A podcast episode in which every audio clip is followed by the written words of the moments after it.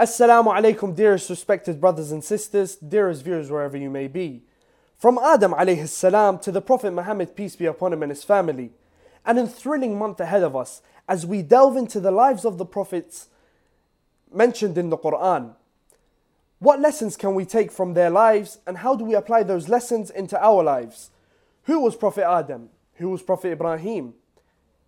Ishaq, Yaqub, and lastly, the Prophet Muhammad, peace be upon him and his family. Now, before I introduce our dearest esteemed guest, I'd like to remind the viewers that if you do want to call in to us to say the question, you can call in on 0203 515 0199 or alternatively, text in your questions to the number down below. Without further ado, Sayyidina, Assalamu alaikum. Wa alaikum assalam wa rahmatullah. How are you doing today? Alhamdulillah, I'm buzzing. I'm very well. Thank you. Alhamdulillah, you. you seem very excited. First of I all, am, I am. I wonder why. two Ramadan, two congratulations are in order. Firstly, congratulations on Ramadan, and secondly, I see that Liverpool shirt down there. You Scousers did your thing yesterday. How Yeah, was well, it? You, know, I, I'm, I'm going to be taking this, this uh, t-shirt off very soon Yeah.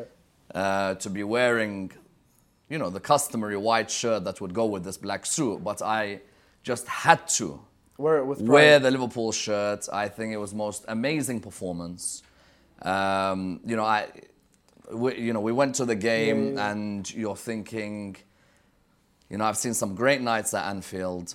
Um, and I'm going to keep talking until this rubs into all the Mancs out there who find it difficult to listen to this. But, you know, the Mancs have big games against yeah, Huddersfield yeah. and Cardiff, you know, so really huge games compared to ours with Barcelona and, and whoever we're going to play.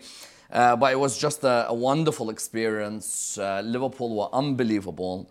Um, to be Messi's Barcelona, Yeah, yeah. you know, I, I- I don't care about no uh, white suits, shirts anymore. You know, the Liverpool T-shirt has to come out today. I will get changed very soon. However, this was just testimony to the outstanding uh, performance of Jurgen Klopp um, and his boys. They were unbelievable. Shouts out to Fabinho, who I thought was out of this world, getting a yellow card after 10 minutes and still producing one of the best performances anyone has ever produced against the likes of Messi um, and the other rejects who are playing alongside Messi. yours? Well, you know, I, I, I'm, I'm hoping, you know, I'm hoping that uh, if we can't get the Premiership, um, you know, when Vincent Kompany scores Yeah. from 30 yards, maybe not your year, but um, hopefully the Champions League. So, you know, it's the holy month of Ramadan. Alhamdulillah. Yom al Khafaji. This is a great month. Thank you, We're gonna we're gonna have uh, some wonderful nights coming up, and I'm really looking forward to this introductory first night before we delve into the lives of the prophets. Now let's kick this off, as you said, this introductory first night. Now, just to get a bit of a background of, uh, because there are many topics you could have chosen to discuss in these 30 nights. So, what made you choose this specific topic? Yeah, you know, uh, people write into me all the time asking me, you know, what's your series for the holy month of Ramadan? And I think you as well had said to me how much the Imam Ali alayhi salam series affected you um, about six years ago, and others yeah, were affected by the Prophet Muhammad, peace be upon him, his family biography, and others by the Quran series, and others. Um, you know, by the Imam Mahdi Ajjalallah Farajahu Sharif series, but I just felt that there w- the lives of the prophets, peace be upon them, in the Quran, has not really been discussed within our communities with the depth that it deserves. There are many people out there, if you ask them about the likes of Dhul Kifl, or you ask them about Idris or Hud or Salih, you find that sadly there is a lack of knowledge on their lives. Even though Ad and Thamud and all these nations are mentioned alongside those prophets on numerous occasions.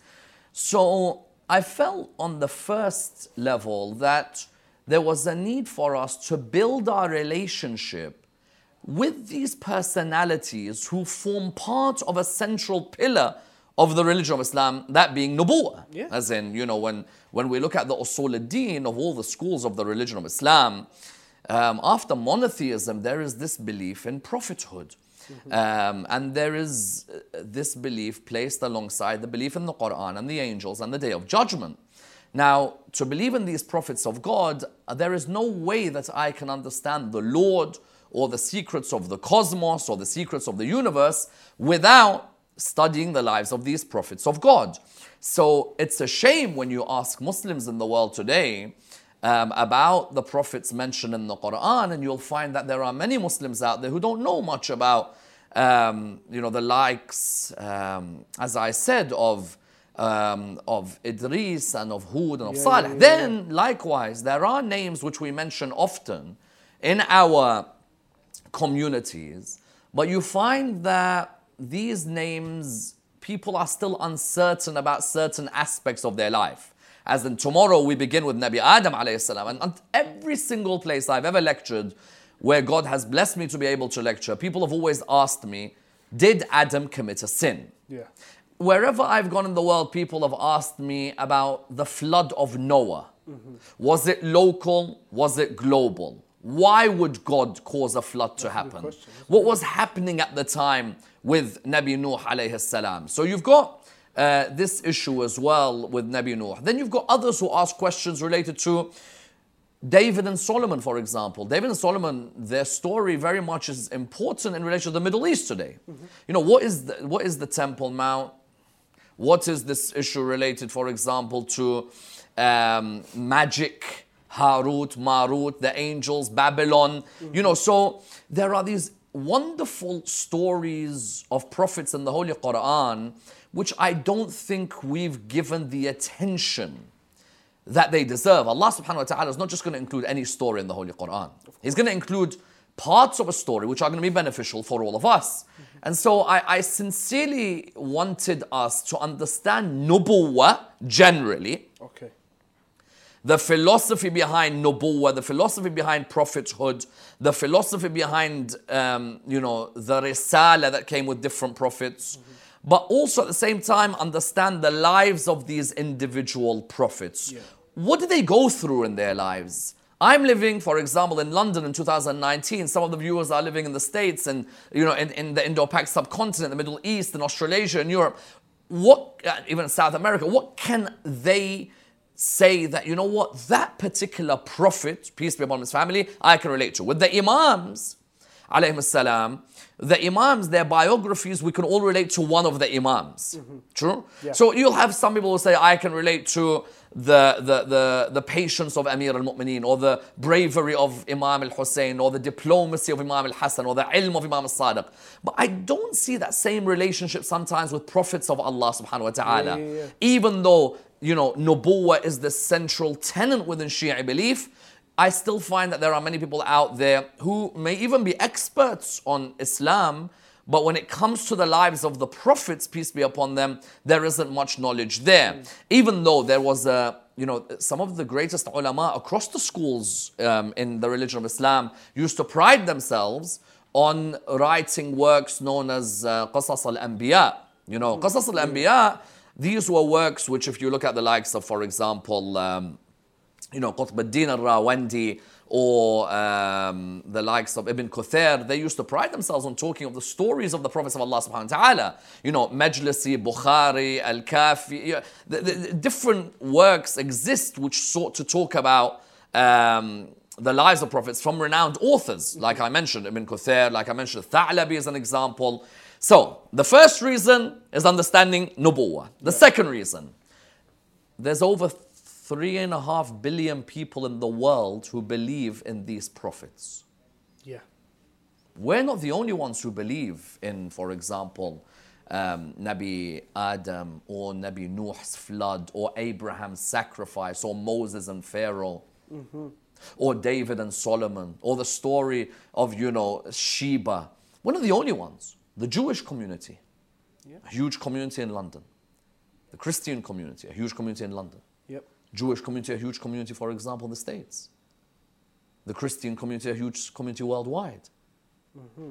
I want us to seek to delve in this holy month to look at what are the similarities and differences, to compare and to contrast. Yeah. The Adam of the Bible, the Adam of the Quran. David and Solomon in the scriptures of the Jewish community and in the Quran. Mm-hmm.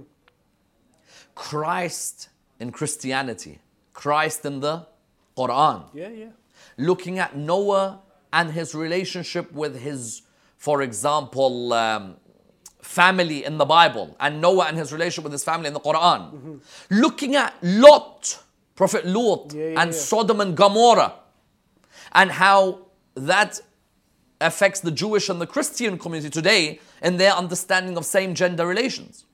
You see, we need the scriptural reasoning alongside the interfaith dialogue. The interfaith dialogue is great, sitting, but not sitting and opening the scriptures to seek to understand what we all believe is something which I feel is a hindrance to the growth of peace and prosperity in the lands within which we live. Which brings me to my third point. There is something which has been escalating now for more than 15, 20 years, and that is this myth which is permeating in our societies, which the young grow up listening to, and that is Islam versus the West, mm. and the West versus Islam. Yep. Many youngsters in the world today are growing up listening to this that Islam and the West are diametrically opposed to each other, that there is a major problem between the two. Never shall they meet. There are no similarities. And sometimes when you look at certain people in who represent Islam, I don't blame some of the Western mind for thinking this. However, I believe that when we're looking at the lives of the prophets of God, who many non-Muslims many non-Muslims don't know that we believe in Adam and Noah and Abraham and Moses. Yeah, yeah. They think it's Muhammad is some random guy from Arabia who these guys worship. And I do believe that if we're going to move to a world where this whole you know, this dichotomy between Islam and the West, mm. this clash of civilizations. It's not a clash of civilizations. On the contrary, there are billions in the world who admire these names, and so do we. So we need to remove this idea that Islam in the West, their morality is no, the morality is a morality that goes back to Noah, hmm. looks at the patience of Ayub, Yeah. looks at the knowledge of Idris, wants to understand the search for the mystical, transcendent world as well as the material world of the likes of Moses and his story with Khidr. Yeah, yeah, yeah. It's a shame that the world we live in today has become a world of Islam versus the West. Now we need to find a solution to that. Because otherwise, now what you have in the world is people who are like, listen, Islam is the reason for our backwardness. Islam is the reason for, uh, you know, humanity's lack of progress. And Muslims are terrorists. Muslims are fundamentalists. No, no, hold on a minute. There's a need for us to reassess those figures who play a pivotal role and can continue to play a pivotal role. There are many Christians, Jews, and Muslims out there who admire Prophet Ibrahim alayhi salam. What can we learn from the sacrifice of Abraham, from the closeness to God of Abraham, Yeah. from the softness and the justice of Abraham, the generosity of Abraham? Why was he called the Khalil? Yeah, yeah. So, this clash that exists, which some would say the likes of Huntington predicted that, you know, there is a clash between Islam and the West. One of the ways to alleviate this is by having a topic which billions can relate to. What I want is that when viewers hear these discussions, I want the viewers to be able to say that, here, my non Muslim friend, this is night two on Nabi Adam tomorrow. Yep. Did you know about Sheath? Do you know about Noah? Have you heard of Idris? Let me tell you about Abraham, Isaac, Ishmael, David, Yes. Solomon, Job, Zachariah, Jesus, Mary, Moses. And then hopefully our kids can grow up in an environment hmm. where these sickening wars, hatred, sectarian escalation, fundamentalism is removed when we're able to respect each other's heritage. Yep. Well, say that's all beneficial for you know, as you mentioned, 3.5 billion uh, people believe in those prophets, but as we know, the world population is nearly nearly at 8 billion. Now, these things are beneficial for those who believe. But how about the atheists? How about the Hindus who don't believe in the prophets of Allah, who have never actually come across the prophets of Allah. How is that beneficial for Well? I, a person doesn't have to be a Muslim or Christian or Jewish for them to A, seek knowledge. So if you have an atheist friend who wants to watch this program, doesn't have to believe in Abraham as a man of God or Noah as a man of God or David or Solomon as men of God. They can look at them for the morality they espoused. Mm-hmm. They can look at them for certain trials and tribulations they can relate to. I've got many atheists colleagues out there who will tell you that we may not necessarily believe in the God of so and so, a mystic, but we admire their words and we'll have a coffee table book which will be with their quotes. There are people out there who don't believe in God but may revere, for example, somebody like Buddha and his words. So, therefore, just saying that somebody is an atheist, how would the lives of the prophets benefit them? We need to remember that all of us, at the end of the day, in our basic humanity, are seeking to understand the lives of people who've influenced the world. You may call him Nebi Ayub, you may call him uh, Nebi Musa, you know, you may call them Job or Moses. If I was to remove the title of Nebi from them, prophet from them, are there lessons from their life that any human can learn? yeah. There are human beings out there who are facing moments where they're, they're, they're, they're- you know, they're, they're suffering, they have trials. They can relate to Nabi Ayub alayhi salam. Mm-hmm. You mentioned, for example, the Hindus. And you said, well, how would something like this benefit the Hindus? I think in our discussions, you're going to realize Hindus, Sikhs, Buddhists, Muslims, Christians, Jews, a lot of them have more prophets in common than you imagine. Whether I call that particular person a prophet, or whether they call him a prophet, or whether they have deified somebody, I think there's a basic understanding that there were certain great humans on this earth whose awareness of the material and the unseen and their consciousness of the mystical realm mm. Was far above those who surrounded them. I've met Hindus and I've met Sikhs who may not believe in my prophet, but there's still wonderful spiritual lessons you can gain from them. You, you, you know, I, I used to get freaked out sometimes when I'd walk, for example, in central London, and, and a, Sikh man comes up to me and he's like to me, Listen, brother, there's good days ahead for you. And I'm like, Really? He's like, uh, I'll tell you your date of birth. He tells me my date of birth. he tells me everything about me. What's my favorite color? Now, that person has a certain mystical intuition. Yeah. It's our arrogance that has stopped us from studying the works of the greats of the Sikh world, Mm-hmm. or the Hindu world, or the Buddhist world, the heritage of the great Sikhs and Buddhists. There are men of those paths. I would even say there are, you know, women of those paths as well, who were great spiritual figures, oh. who were above the mundane. Hmm. So I think this series can help bring a closeness in those lovers of the spiritual world. Hmm. Now, Sayyid, you know, we believe that from the beginning of time until the end, there will always be a guide. Now, as we know, the earth exis- has existed for thousands and thousands of years. According to the Islamic view, how many prophets were sent down as a guidance since the beginning of uh, human creation until now?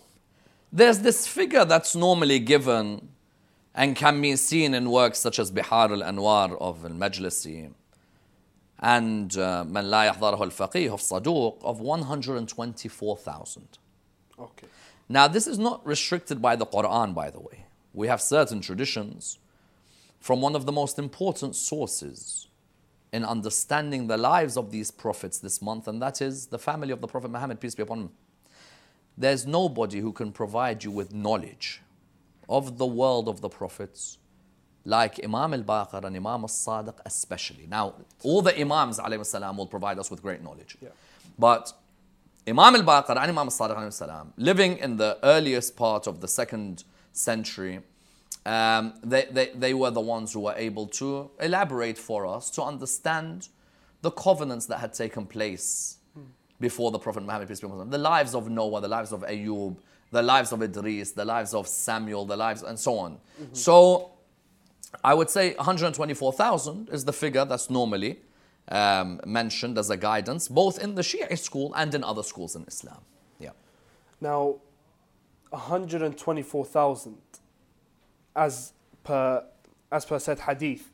How many of those are actually mentioned in the Quran? Well, we're looking at in the Quran 25, 26. Uh, Listen, if, it, if there was more than 25, 26, we're struggling this holy month of Ramadan. Because can you imagine, we've got 124,000 mentioned in the Quran, then by the time, you know, by, by the time we would finish all of them, even uh, the angel that blows the trumpet for the day of judgment will be like, listen, guys, you know what? I think now it's time because, you know, 124,000, but 25, 26 are mentioned in the Holy Quran. And, and during these nights, I will explain why there's a difference about whether it's 25 or 26. Um, and so those prophets, you'll find the first of them is Adam, alayhi salam, and the last of them is the Holy Prophet, peace be upon him, and his family. Yeah. But you know, but 25 or 26, let's say 26, let's go for argument's sake 26, to 124,000, it's pretty a big, it's a pretty big gap. Yeah. You know, why didn't Allah subhanahu wa ta'ala include some others in the Quran? Now, there have been a number of reasons uh, posited why Allah subhanahu wa ta'ala doesn't mention all of them. And I think one of the main reasons is that the Quran is not a history book. Okay. Yeah, some might say, for example, you look at other religious scriptures that exist out there, they're, they're books which give you a, a timeline of the development of human societies, human communities, and the relationship between the messengers of God with those particular nations. The Quran is not a book of history. Um, the Quran seeks to provide us with certain um, uh, certain epochs, certain you know kernels, certain moments in the development of humanity with certain figures. Um, now that doesn't mean that in the world of hadith we don't have certain prophets which are mentioned. Yeah, but in the Quran, Allah Subhanahu wa Taala has decided that these prophets, especially the arch prophets, these prophets and what preceded them and what follows them deserves the most attention. That doesn't mean Allah subhanahu wa ta'ala doesn't mention the likes of, for example, Luqman and Khidr, where there's a debate, or Dhul Qarnayn, whether there's a debate as to uh, whether they are prophets of God or not. But generally speaking, it seems that these are the main figures for the Quran. Preceding the Quran, we have the Torah. Preceding the Quran, we have the Injil. We have the Zabur as well. There's a possibility that there are other prophets which are mentioned, as we can see in those books until today. But what's the point? What's the point of sending prophets? You know, what's the what's the whole philosophy behind a prophet being sent down from God? Uh, as in, aren't we humans able to think for ourselves? Aren't we able to find our own way to God? I think there's no doubt that we can think for ourselves. You know, um, tomorrow in the story of Adam, we'll see what happens when he is offered intellect, decency, and devotion, and which one he takes. The intellect plays a major role in our lives. But on the first level, when I recognize that God exists, it would be unjust of that Lord not to provide me with a guide to help my growth and my progress in knowing my Lord. You know, you can't, uh, if I was to talk to my Lord, as Iqbal done in his famous Shikwa, I would say, My Lord, how could you leave me on this earth telling me to worship you, but you didn't provide me with anyone as a guide? The internal proof of God is my intellect. What ensures that my intellect matches my intrinsic nature, my fitrah, is the presence of a prophetic figure on the earth. In Islamic theology, they talk of qa'idat al-lutf. Lutf meaning grace, and God's grace is that He sent us wonderful personalities Yeah. who are able to provide us with an understanding of how to balance hope and fear, with a reminder of God's bounties when we sometimes forget, and allowing our intrinsic nature to always be in a state of equilibrium. Imam Ali salam answers this. He says, Amir al-Mu'min says wonderfully, the prophets were sent to allow us to be at one with our intrinsic nature and to remind us and ensure that we don't forget Allah's bounties. Yep. I recognize myself as a human being, I'm imperfect. There are many areas I'm limited. Us are perfect. Yeah. I look at someone above me, I find that they are more perfect, but still with limitations. There's some above them, more perfect, but with still limit- limitations. There's some above them who are still searching for godly knowledge. Then there are those personalities who, when they walked on the earth, they were inspired with a God given knowledge, mm-hmm. as if they were part of a pre eternal covenant. Mm-hmm. And so, on the one hand, you've got qa'idat al-lutf in Islamic theology. In mysticism, there is this recognition there's always a perfect man on the earth who ensures that the earth doesn't swallow its inhabitants, or for other words, for other words which one can use, that there is a purpose for our existence. That perfect man, the insan al-kamil, is somebody who is discussed in all schools in Islam. It's Adam at one point. It's excelled maybe by Noah. Yeah. Abraham, Moses, Jesus, the Prophet Muhammad, peace be upon his family.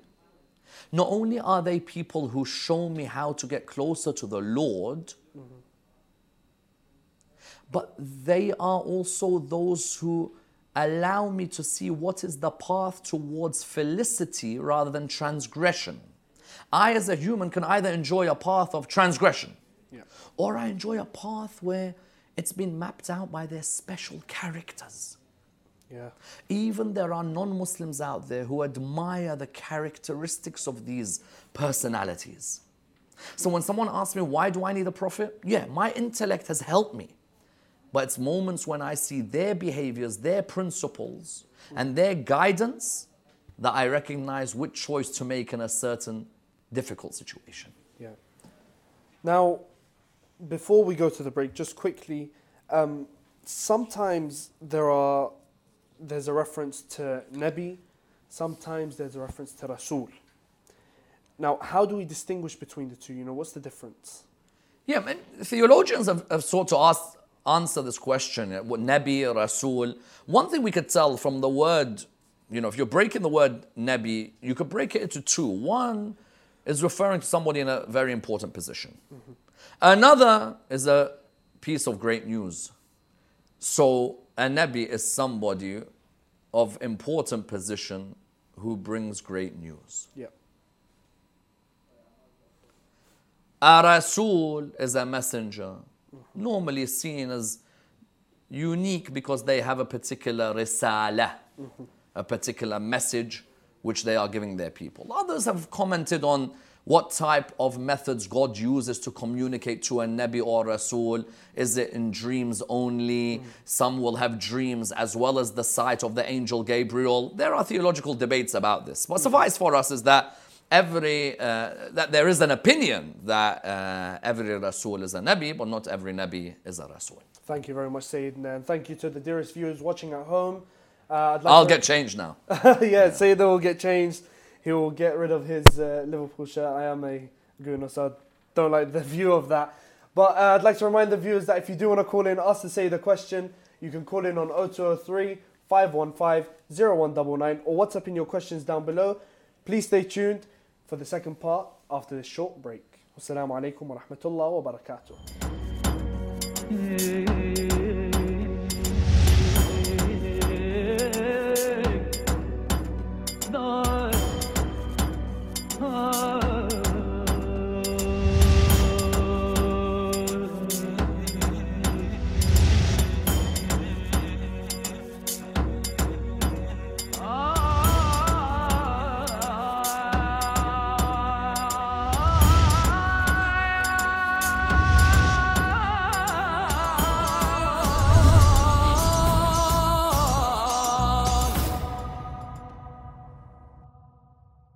Assalamu alaikum. Thank you for joining us again, wherever you may be, worldwide, um, as we discuss the lives of the prophets in the Quran and the lessons we can take from their lives. This episode is just an introductory episode, just for the viewers joining us now. Uh, and inshallah, we will discuss Prophet Adam alayhi salam tomorrow. Um, but back to our discussion with uh, Dr. Sayyid Nakshawani, since I'm sure you can notice a change with him when, uh, as he appears on your screen. He's gotten rid of that Liverpool shirt and is dressed quite smartly, looking I like wish I could go back to the Liverpool shirt, but uh, looking like you're about to get married. I have to. Uh, I have to come into this formal wear, otherwise the producers will not be too happy with me. Considering the producers at the back, uh, none of them are Liverpool fans. oh, okay. That's, Yeah, that creates a problem for you. Sadly, sadly. You look like you're about to get married. Thank you, thank you so much. God bless you. Now, um, that we hear about the prophets of Allah. Some of them, we, we discussed Nabi and Rasul. Now we hear the word Ulil Azm. Now, are they the same rank? Are they different ranks in the eyes of Allah subhanahu wa ta'ala? If you could shed light on that. Yeah, we- we'll come to the Ul al Azm prophets when we start with Nabi Nuh alayhi salam. Uh, and again, there are different opinions as to uh, these prophets. Let's make something very clear. The Quran, there is a verse that makes clear not all prophets of Allah are at the same level. Just in case there are people out there who think that every prophet of Allah subhanahu wa ta'ala is on the same level as the other. No when the Quran talks of a particular tafdeel that exists, a particular exalted position that some favor over others, that some have over others. Um, in Surah 2, verse 253, in Surah Al Baqarah, there are messengers, we have exalted some above the others, some we have raised them in ranks. And clearly, if you're looking at the traditions, there is a difference between the number of Anbiya mentioned and the number of Rusul mentioned. Um, sometimes you hear that there's 124,000 prophets, Yeah. 313 messengers. Okay. So, as we said, that the Rusul are, for example, seen um, as being Anbiya as well as Rusul, whereas not every Nabi is a Rasul. So, when we're now looking at the Rusul, these are the ones who have come, according to some opinions, to the whole of mankind and the whole of the jinn. There are Anbiya who have come just for their local area. Quran sometimes refers to some prophets where it says, um, and remember their brother who came to them. He may have come just to that local area. That Rasul has come and the Ulul Azm, Noah, Abraham, Moses, Jesus, and the Prophet Muhammad, peace be upon his family, they have come where? They have come to the whole of mankind and the whole of the world of the jinn. Hmm. Because the Quran says, We did not create the jinn or the humans except to worship me. Allah subhanahu wa ta'ala says. So the jinn believe in prophets, the humans believe in prophets. Hmm. The jinn have had Rasul because when Surah Al Jinn was revealed, the jinn had interestingly mentioned that they had heard the message before this one of Prophet Moses alayhi salam. Okay. So that goes to show us that Prophet Moses alayhi salam is seen as being one of the ulul azm who has come for the human, has come for the jinn, Jinn. Yep. has come for the east, and has come for the people of the west. Unlike those Anbiya who may have come, for example, to a local area or a local vicinity. And those ulul azm may have come with a Injil, with a Torah, with a we're going to come inshallah in a couple of nights to the uh, life of Nabi Nuh alayhi salam. And we're going to look at the Noahide laws. And when you're looking at the Noahide laws, you're going to find that this is the beginning of these scriptures. You're mm. later going to have the Suhuf of Ibrahim, mm. the Torah of Moses, Yep. the Injil of Jesus, Yeah. and the Quran of Muhammad sallallahu alayhi wa alihi wa alihi wa sallam. So what we have is that the Ulul Azm, part of the ayah of the Quran which mentions that we have given excellence for some above others. They are the ones who have come to the whole of mankind, the whole of the jinn, the east and the west, and they have come with a particular message which continues the previous message for different reasons. It's interesting that you mentioned the 313 Rusul, 313 Rusul. Now, if they came down with messages and they were uh, Rasulullah, uh, you mentioned the Ulul Azm are the ones bringing down the books. Did they follow the books until the uh, next Ulul Azm prophet came? Or was it that they came down with a different book themselves? Well, if we're looking at, there are many different nations in the world, many different countries. You know, it's, it's a shame that we only know about the Middle East. You know, we always know about which prophet went to Iraq or who went to Jerusalem, you know, or who went, for example, to, uh, let's say, the Hijaz area. Uh, It seems that there are Rasul who have gone far and wide. Um, and whether they actually have a suhuf or they have a, a revealed text or they have a set of commandments, there is a difference of opinion about. But certainly you'll find that there are many prophets out there who sadly people have not dissected their lives. Maybe the lack of information sometimes is also critical. Listen, I'll tell you something, and I say this to the viewers, extremely difficult process in, in preparing these discussions is finding information. Sometimes information is very scarce Yeah. about certain nations, about certain areas. Um, and so, you know, clearly when we're saying there's 124,000 Anbiya, there's 313 Rusul, it clearly means that there was a continuation of testaments, covenants, Yeah. tablets, relics. Yeah, yeah, yeah. You know, when we come to Nabi Adam alayhi salam and when we go towards Nabi Nuh, there is a continuation of relics which are passed from one prophet towards another. Yeah, 'cause somewhere- Because the tabut comes later on. Exactly. In the story of, um, if you look at the story of Nabi Musa alayhi salam Surah Al-Baqarah, uh, and with David as well, Prophet Dawood, there's this, there's this tablet that continues. One may argue if you look at the red Jafr and the white Jafr and the discussions concerning that, um, which comes later in Imamology, there is a continuation of holding on to the hair of so and so, the stone of so and so, the shield of so and so. What was Dhul Fiqar before? The sword of Imam Ali salam. Did it belong to previous nations? So there are different relics, there's different forms of knowledge, there's different revelations, there's different tablets which are passed from one community to another. Because you look at somewhere like Japan, uh, the Japanese, the Greek, uh, the Chinese, even the Indians, they have some of the oldest civilizations in the world. So one would question whether they had prophets sent down to them or not. I think they did. You think they And I think the Quran makes it clear that they did. okay. On the first level, Dhul Qarnayn, some called him Alexander the Great, some called him Cyrus, different opinions. But you read his story in Surah 18 of the Holy Quran, he's, he's traveling wide, far, he's meeting different nations. I think there's a clear hint, you know, uh, if you were to believe that tradition attributed to the Prophet, you know, uh, seek knowledge, even if you have to go as far as China, you know, it, it, it, there's an indication there. Okay, You know, you mentioned interestingly Japan.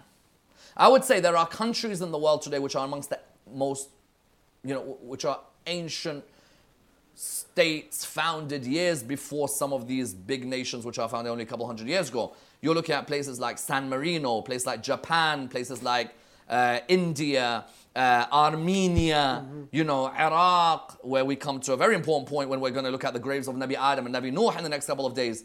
Uh, and so what you have is that there are prophets, as the Quran mentions, Surah 35, verse 24. There wasn't an area without us sending a warner. Every area had a warner. Otherwise, that area could turn around and say, "Hold on, God, you want me to come towards your path, but where was where was your guide? That's very. That's Why did you send everybody to Iraq? What is it? Is it something nice about Iraqi food? you know, you're sending everyone to Iraq. Is it because the food's great? Why are you sending everyone to Mecca and Medina? Were there prophets in Japan? Were there prophets in India? Were there prophets in Greece? Were there prophets in Armenia? Were there prophets in San Marino? I think there were prophets in all these areas. Okay. Bro, 124,000 is no joke. No, definitely not. 124,000 is a huge number. Mm-hmm. And there's no doubt that what's the central message of these prophets? Central message of belief in the oneness of God, monotheism, and so on. And so they've gone to nations, you know, of different areas. Now, I'm not going to deny that some of these prophets may have been deified. Some of them may have been made to become God with a statue. Okay, yeah, yeah. That yeah. doesn't deny that God, God upon Himself, He would have ensured that every single area, as the Quran mentions, that there wasn't an area, but that we sent a warner. For every nation, there is a warner and there are guides. There are anbiya, rusul, awsiya. Yes? Yep. Uh, so, so I think those countries that you mentioned, you'll find that some of their greatest figures are prophets of Allah subhanahu wa ta'ala. Okay. Now it's um, I think because the countries I did mention, they do have some revered figures. They have huge, hugely revered figures. So I'm going to give you a couple of names, Yeah. and I want you. Would you classify the following as prophets? And if you do, could you be frank about it? Buddha, Yes. prophet. Okay. Yes. Krishna, Yes. Aristotle, Yes. Socrates. Yes. and I'm sure there's many more. There's many more.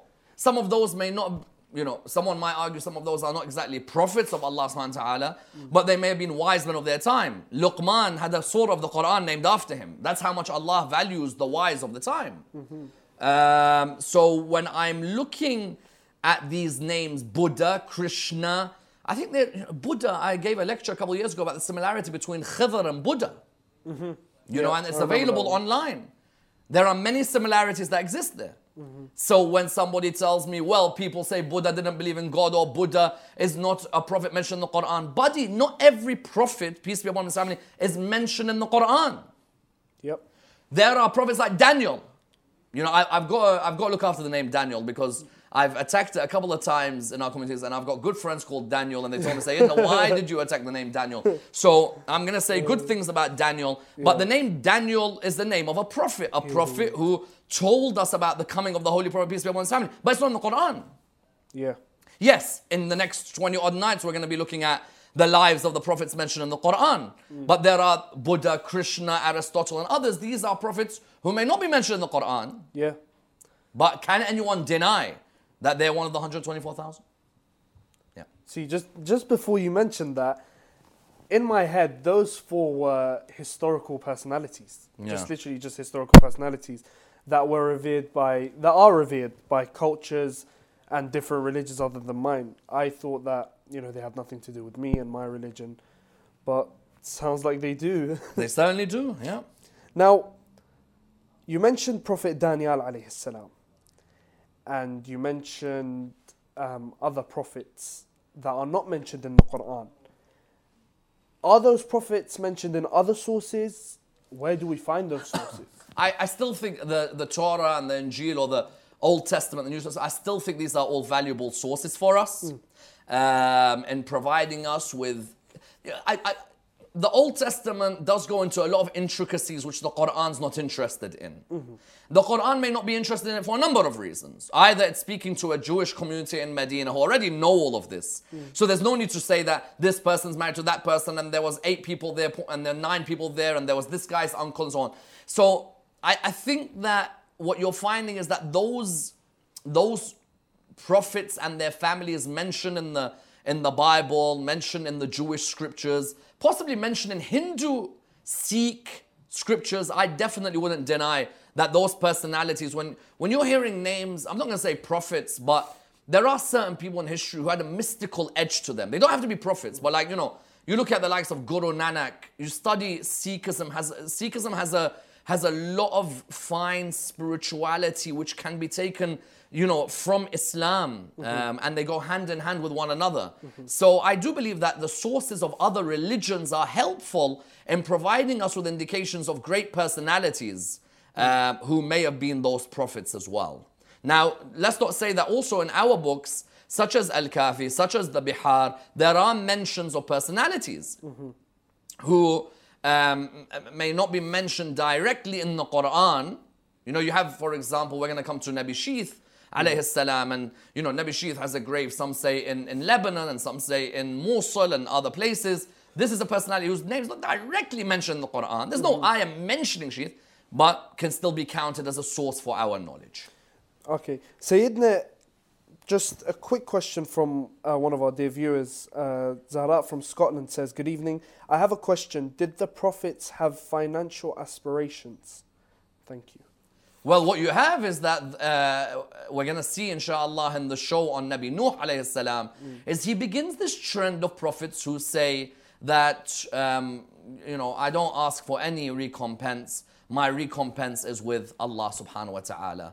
And the only prophet, peace be upon him and his family, the holy prophet Muhammad, is the one who said that um, uh, I don't ask from you anything except love for my family قل لا أسألكم عليه أجرا إلا المودة في قربى. القربى Otherwise the rest say our ajr is with Allah subhanahu wa ta'ala Someone asks why Because it's a sign of their intellectual honesty that I have not come here to deliver this message on the basis of a bribe that you're going to give me or money you're going to give me.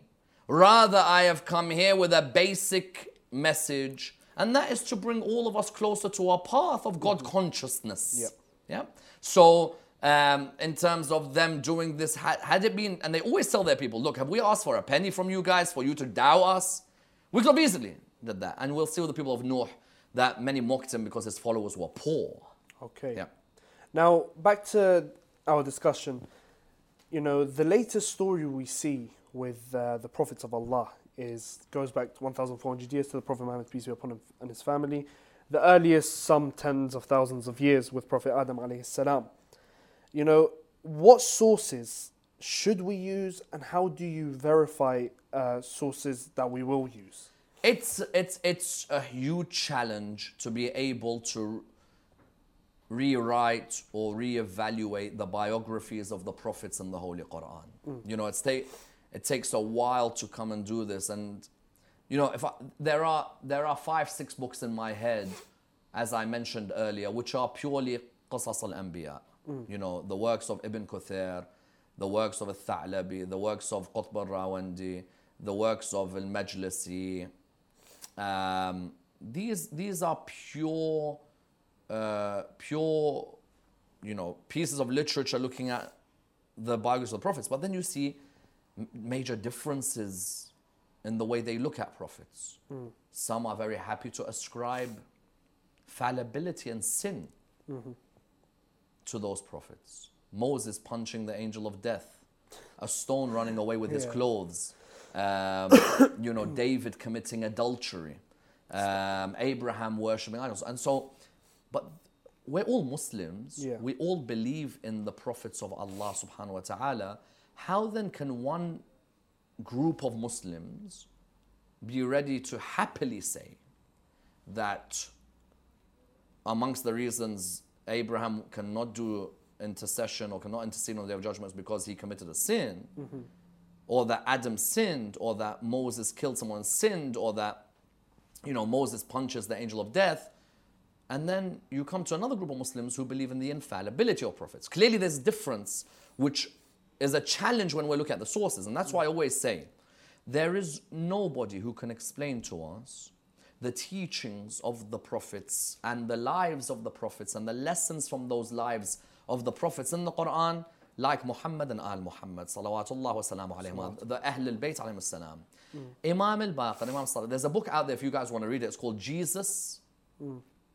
Jesus through Shia narrations or Jesus in Shia narrations by uh, Legenhausen. It's a fantastic work and it shows you just how much knowledge the Ahl al-Bayt had about the biographies of the prophets. Now, why did we need the Ahl al-Bayt? Because we have so many, when we look at the biographies of the prophets, there's so many um, hadiths which are known as Israeliyat. Now, Israeliyat is that there was a sudden rise of um, a sudden rise of ex Jews and Christians. Allah knows their intention. Who suddenly suddenly started to ascribe stories of prophets preceding the Prophet Muhammad, peace be upon his family, and put them into the genre of Islamic uh, narrative and literature in the world of hadith. And sometimes you look at these Israeliyat. I'll give you a famous example. The Prophet went into Mi'raj, and supposedly, you know, you've got this story about him, um, you know, hi- him going and asking about Salah. First Salah was 50, he said, make it easier for my people. Mm. Comes down, comes Yeah. down, comes down till 5. You know, you've got these traditions which suddenly start coming in. Ka'b al-Ahbar, mm. amongst others, um, who start bringing Israeliyat in. Yeah. Now, someone may argue that, well, sometimes in Shia literature, you may have an Israeli tradition narrated from an imam. Firstly, not everything in Shia literature is to be taken. Hmm. But secondly, there are stages where the imams lived under tyrannical rulers where taqiyya was fundamental at that time. However, if you were to compare them with other discussions on the same area, you'll find that uh, another imam in another period is able to dissect this topic uh, more freely. So, uh, what we have is that from the Ahl al-Bayt, salam, especially I tell you somebody who's a wonderful source of understanding the prophetic mission and the lives of the prophets, and that's Imam Ali alayhi salam. Within Nahj al-Balagha, there are mm. brilliant discussions. Yeah. Right from the outset, that creation of Adam, Tomorrow we're going to look at Inshallah. Adam's creation. Yep. And the creation of Adam alayhi salam, you look at Imam Ali alayhi salam talks about it right from the beginning of Nahj al-Balagha. Mm-hmm. And he always brings stories of the prophets who came before him. And I think he's a wonderful source. Nahj al-Balagha is a great source. Uh, Bihar Anwar Majlisi, you know, I think there's the English which is known as Hayat al Qulub, which seeks to discuss prophetic stories. Mm. That can be used as well. I, I don't discount, and I haven't discounted the usage of archaeology. Mm-hmm. Um, you know, to try and look at uh, the understanding of structures and buildings in the lives of prophets preceding the Prophet Muhammad, peace be upon his family. We might discuss that with the Ark of Noah. Mm. How did they build the Ark of Noah? How many days did it take to build the Ark of Noah? You know, what happened with the building of the Ark of Noah? Yeah, yeah. Maybe someone. Also, we can't deny the usage of the of the Torah, of the Bible. Mm-hmm. You know, I think uh, they're great sources to compare and contrast yep. to see, you know, w- what's Noah saying to his people before the flood, mm-hmm. uh, what's Abraham's discussion with the sacrifice, mm-hmm. you know, what's happening with the angels Harut Marut, who's yeah. Enoch, or do we call him Idris, you know, so I think yeah. those are sources uh, as well that we can use. But ultimately, you look at uh, Hadith al-Thaqalain, I leave behind for you two weighty things, the Quran and my Ahl al-Bayt, and the Quran ultimately is the best source. You know, well, you got the verses of the Quran. They're discussing these prophets. Some surahs are called after, are named after prophets such as Nuh and Ibrahim. Others have the stories of the prophets at different places. Mm. That's ultimately your best sources which you can use. Yeah. Um, just a few questions coming in from uh, WhatsApp. Uh, this one here, no name. Salam alaikum, Sayyid Ammar. I am looking to overturn a conviction in the UK I spent five years and ten months in jail and wish to be exonerated. What would be the best practice to get mercy from Allah subhanahu wa ta'ala? I became a Shia in 2016 after seeing the 12 Imams in a dream whilst in jail. God's door of forgiveness is open for everybody. Um, as long you know you, you, you, ask the Lord for forgiveness, you've regretted what you've done, mm. you'll never do it again. God's door's open for you. Uh, another question here saying, Salam, Sayyid Ammar mentioned the prophets came for the, uh, for the jinn as well as human beings. Please ask him, how was there no prophet sent down uh, to the jinn prior to Prophet Adam alayhi salam? Because history suggests that the jinn existed on the planet before human beings were sent down. Sure, we're going to be discussing that in the story of Adam alayhi salam tomorrow Inshallah. and his interaction with the one who is named Iblis mm-hmm. before he leaves the garden and who later is known as Shaitan. Mm. So we will discuss that inshallah tomorrow. Okay. Now, you know, you mentioned the different books uh, that mention the prophets of Allah, you know, such as Bukhari, Bihar al-Anwar, Nahj al-Balagha. Um, you know, although all Muslims believe in prophets, what's the difference between Sunni and Shia um, the sources um, is the difference. Quran we both agree on. Yeah. After that, it's completely opposite. Mm-hmm. Um, if you're looking at the main sources of knowledge about the lives of prophets of God, um, apart from the Quran, in the world of other schools in Islam, you know, they, they take the companions as being the main source of knowledge. Mm-hmm. For us, it's the Imams of Ahl al-Bayt, salam, as the main source of knowledge after the Quran um, for them to tell us what the Prophet, peace be upon him, and his family taught about those prophets that came uh, before him. So, while we have thousands of hadiths from Imam al Baqir and Imam al Sadiq about Ayub, about Nuh, about Musa, about Idris, about Isa, um, about Dhul Kifl, about Ilyasa, about Samuel, about uh, you know um, all these prophets alayhi salam, um, and they're the ones that we rely on. You know, with all due respect to other schools in Islam, I don't take their sources um, as a guide for my understanding of the seerah of the Anbiya. And one more question. Uh, there are plenty, plenty coming in, but one more question. Uh, from Noor from Canada. It says, Salam to both of you. Uh, I'd like to start off by sending my heartfelt salutations to uh, Dr. Sayyid Ammar Thank you, thank you, Noor, thank you. an absolute legend. Uh, my question is Who was made first? Uh, I have heard in Majalis that Imam Ali alayhi salam was the individual to make Nabi Adam alayhi salam. Is this true? Thank you. Uh, well, you know, there's no doubt that the two greatest creations of God um, are the Prophet Muhammad, peace be upon his family, and Imam Ali alayhi salam. Their light was created years before uh, Nabi Adam alayhi salam. And we'll see in tomorrow's show that when Nabi Adam salam talks to his Lord, there are certain names who he mentions in his dua, who we as Muslims all have to mention when asking for our supplications to be answered. Okay. Uh, also, we have there's a lot. There's uh, Hassan from Dearborn. He says salams to the studio.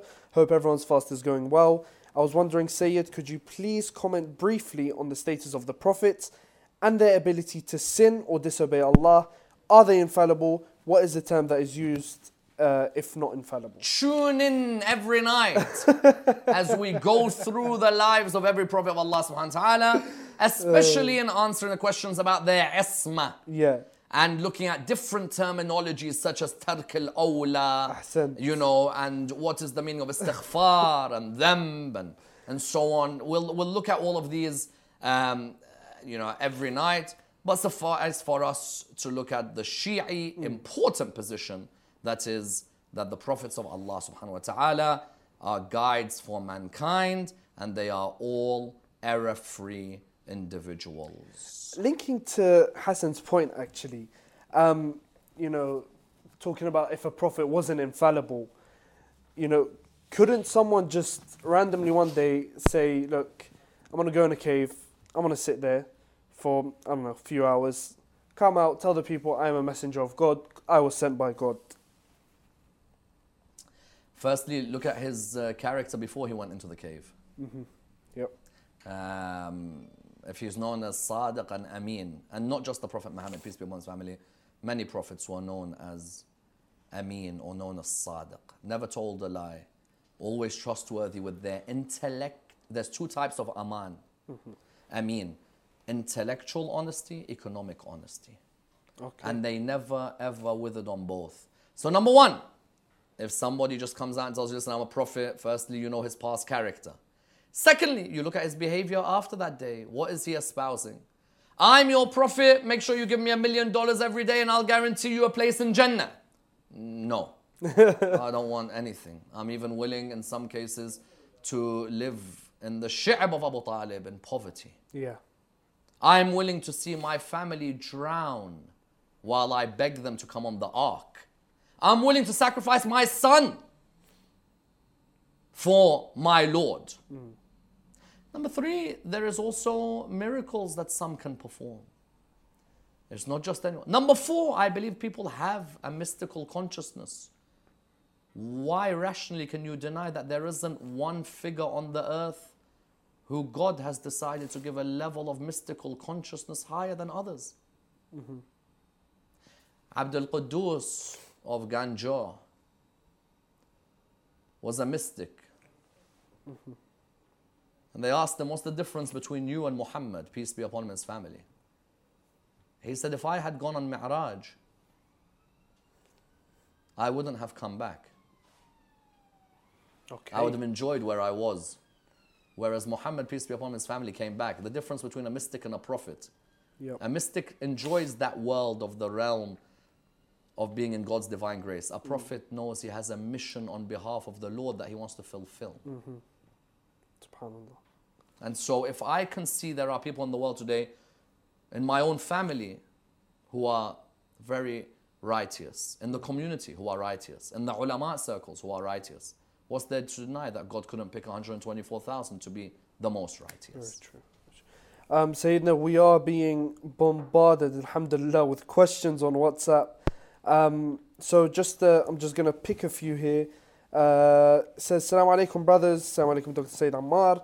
Was Prophet, Ad, uh, Prophet Abraham's father a monotheist? Prophet Abraham prayed for his parents. My dear, my dear brethren, I will answer all your questions every night. Yeah. But you're asking me about Nabi Ibrahim. Nabi Ibrahim is in a few nights' time.